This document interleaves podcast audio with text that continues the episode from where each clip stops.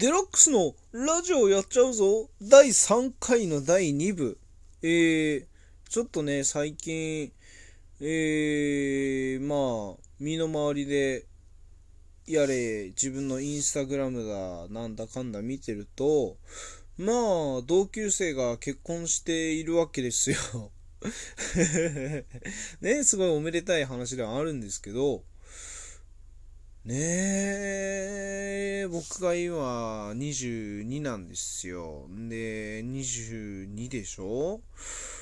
で、まあ、もし今、今ね、自分がもし結婚したとしたら、果たして、もし子供が生まれた時に、じゃあ何不自由なく育てることができるのかなとか、経済的な面でね、そう考えると、まあ、自分一人で生きていくのでもう精一杯なんで ね。だから、そう考えれば難しいよななんて思った時に、やっぱりそういう結婚しました、妊娠しました、あの、出産がいつですなんていうのを、インスタグラムに上げてんの見てると、うわ、やっぱすごいなと思ってね。あの、それはね、俺は、そこには踏み切れないな。踏み切れないなってそもそもお前、相手がいねえだろっていう話なんですけどもね。あの、そういうの見てると、あ、すげえなやっぱ、純粋にそれはすごいなって思って見ますね。で、でね、ツイッターを見てるとね、まあ、俺が仲良くしてるフォロワーさんでね、一人、まあちょっと鍵つけてる鍵のアカウントではあるんですけども、鍵のアカウントなんであんまりちょっと本人の名前というか、それはちょっと伏せさせていただきたいんですけども、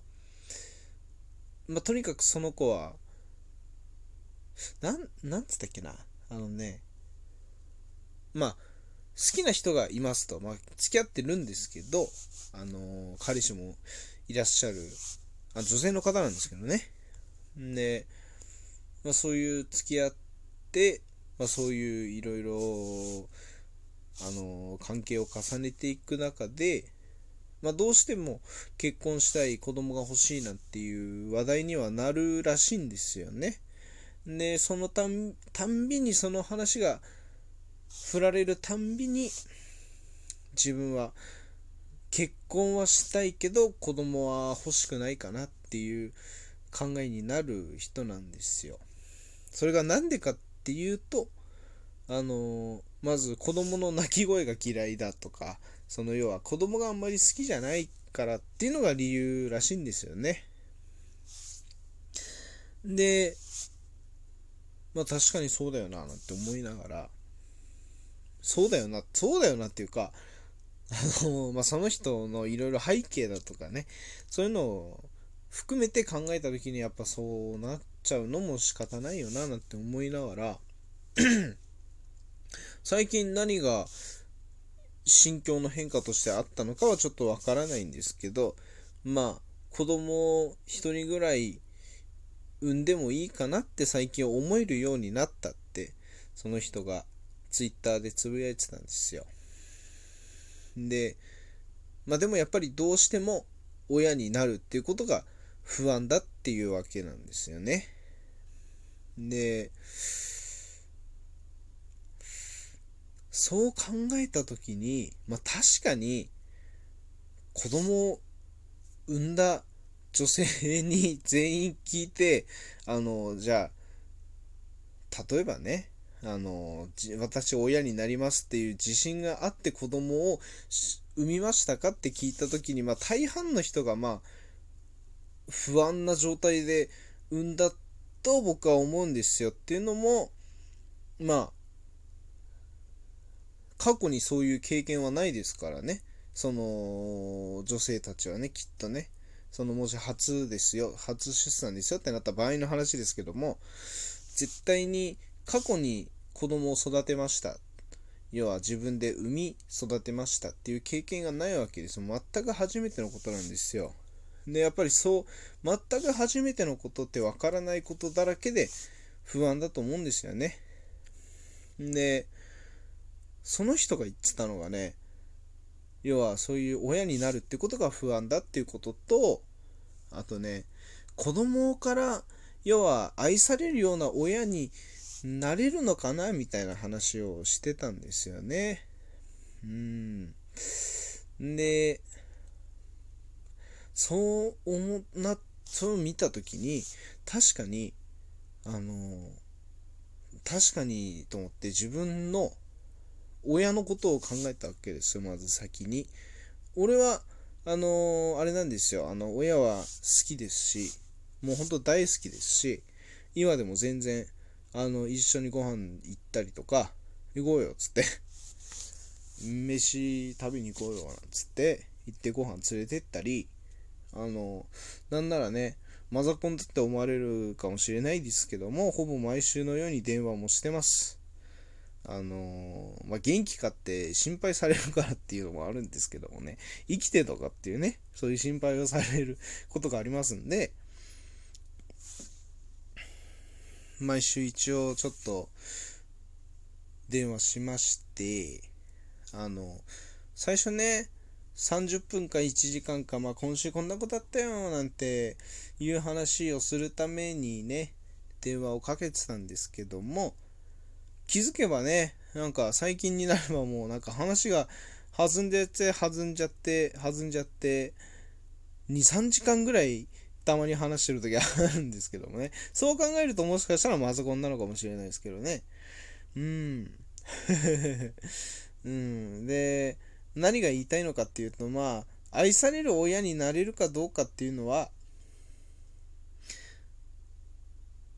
僕のね、親から言われた言葉で、どうしても忘れられない。それはその親との電話の、母とのね、電話の中で言われた一言が、要はどうしても忘れられないんですよ。それはどういう言葉だったかというと、要は、私はあなたが欲しくてあなたを産みました。で、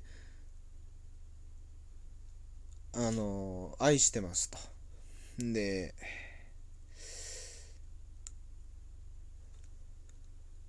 まあ俺がね、結構ちっちゃい頃悪いことを、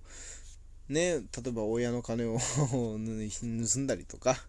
そういうちっちゃい時にね、そうお小遣い欲しさにそういうことやったりしてた人間だったんで、まあ、ちょっと迷惑かけて、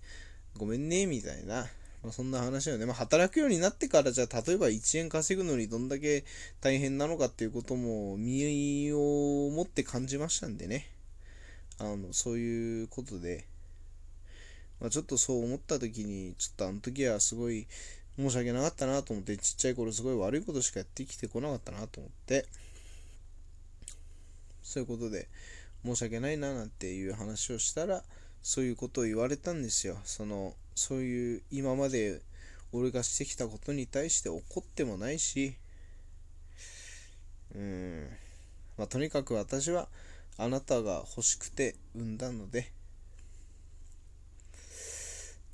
愛してますよっていうような話をされてね、まあ、感じたことがですね、やっぱり、なんて言うんだろうな、愛される親になれるのかどうかっていうよりかは、いかに愛情を持って子供の、子供と向き合っていくのかっていうことが大事なのかなとね、思いますけどもね、なんていう話をしてると、お お前は子供もいいねくせにそんなこと言いやがってって思われちゃうかもしれない知れないですけども、あの、それはすごいやっぱり愛情を持って接するっていうことが大事なのかななんて、ふと思いましたね。まあ、あの、ご結婚された方、えー、子供が生まれますよっていう方は本当に非常におめでたい話なんと思います。話ですよね。なのであのまあ、くれぐれもね、あの最近ニュースでよく見る、その、産んだ子供をなんか川に捨てたとか、そういう虐待して殺してしまっただとか、そういう、そういうことだけはね、一番生まれてきた子供に罪はないですからね。そういうことにはならずにね。まあ、子育ても大変かとは思いますけども、私は応援していますということで、ちょっとね、これ、第2部はそういう感じで、話でもうちょっとで終わりますので、第3部の方で、ちょっと今週、あの、ちょっと気になったニュース、あの、茨城のね、一家殺傷事件ですか？あれ、犯人が岡庭容疑者っていうので逮捕されましたんで、ちょっとそれについて思うことっていうのをちょっと話して、第3部というか第3回はね、これで締めにしたいなと思いますので、えーえー、次のコーナー、最近のニュースで思ったことみたいなコーナーでよろしくお願いします。それとね、あとお便りの方もちょっと3通ぐらい来ておりますんで、それもパパパッと答えていきたいなと思います。よろしくお願いいたします。それでは一旦、さようなら。第3部でまたお会いしましょう。